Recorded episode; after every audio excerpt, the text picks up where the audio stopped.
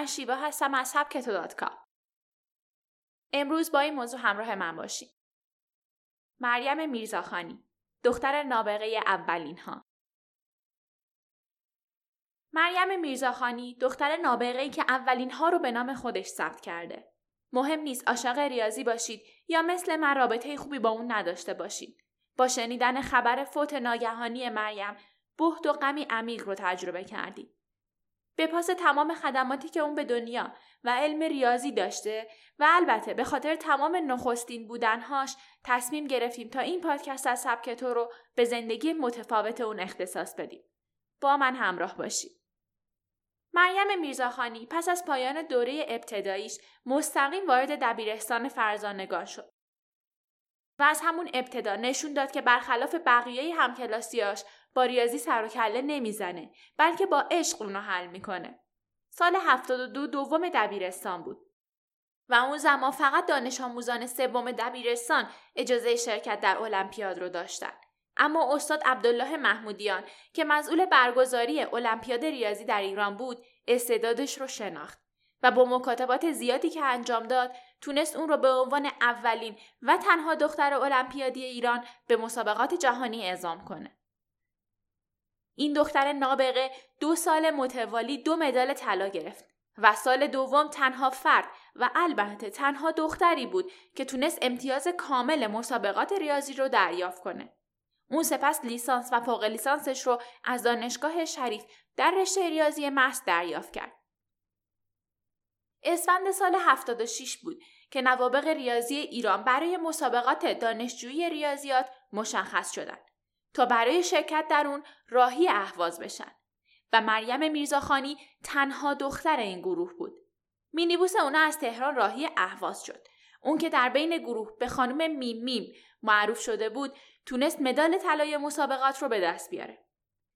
اما بیست و شش اسفند بود که مینیبوس اونا توی راه برگشت به سمت تهران حوالی پل دختر لرستان به دره سقوط کرد و بهتی تمام نشدنی رو برای همه به جا گذاشت.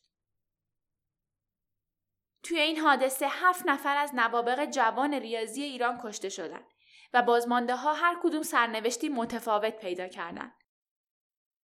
یکی بعد از سه ماه کما به هوش اومد و امروز در دانشگاه یو سی ال ای تدریس میکنه و دیگری دوره دکتراش رو در دانشگاه ام آی تی میگذرونه و مریم میرزاخانی هم یکی از نجات یافته هایی بود که پاش به شدت شکسته بود، اما برخلاف بقیه کاملا هوشیار بود.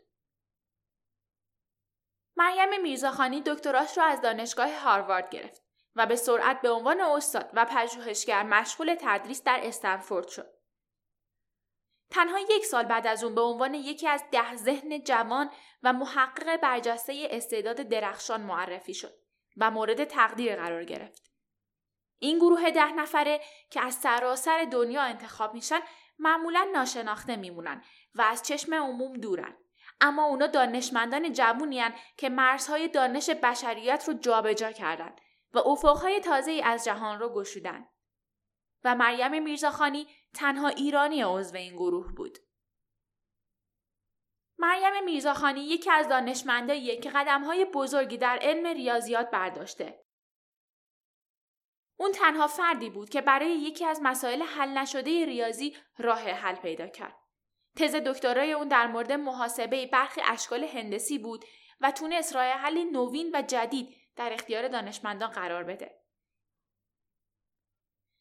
این مسئله به قدری مهم بود که با راه حل مبتکرانه مریم میشه حدس‌های جدیدی در مورد ابعاد واقعی زمین و هستی پیش از پیدایش دست پیدا کرد.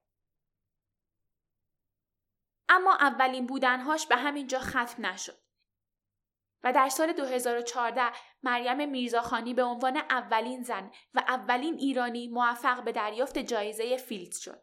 این جایزه به نوبل ریاضیات معروفه و هر چهار سال یک بار به یک دانشمند برگزیده در ریاضیات که زیر چهل سال سن داشته باشه اهدا میشه.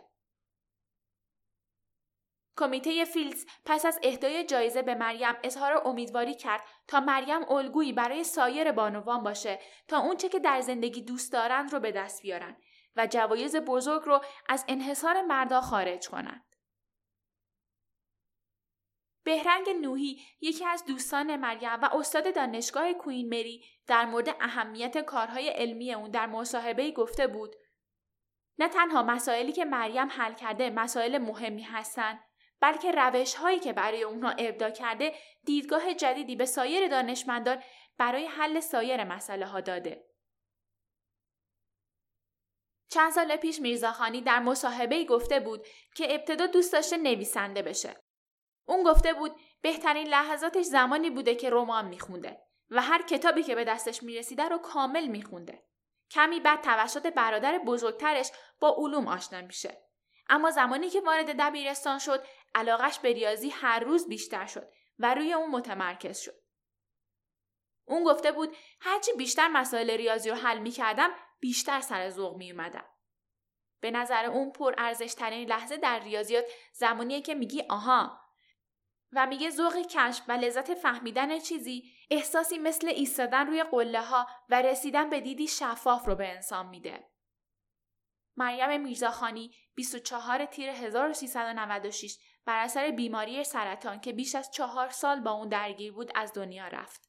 اما زندگی اون برای همه ما، به خصوص ما خانم ها، یک پیام مهم داشت. برای زندگیت هدف داشته باش و همواره برای رسیدن به اون تلاش کن. از آرزوها دست نکش و از مسیری که برای رسیدن به اون میپیمایی لذت ببر.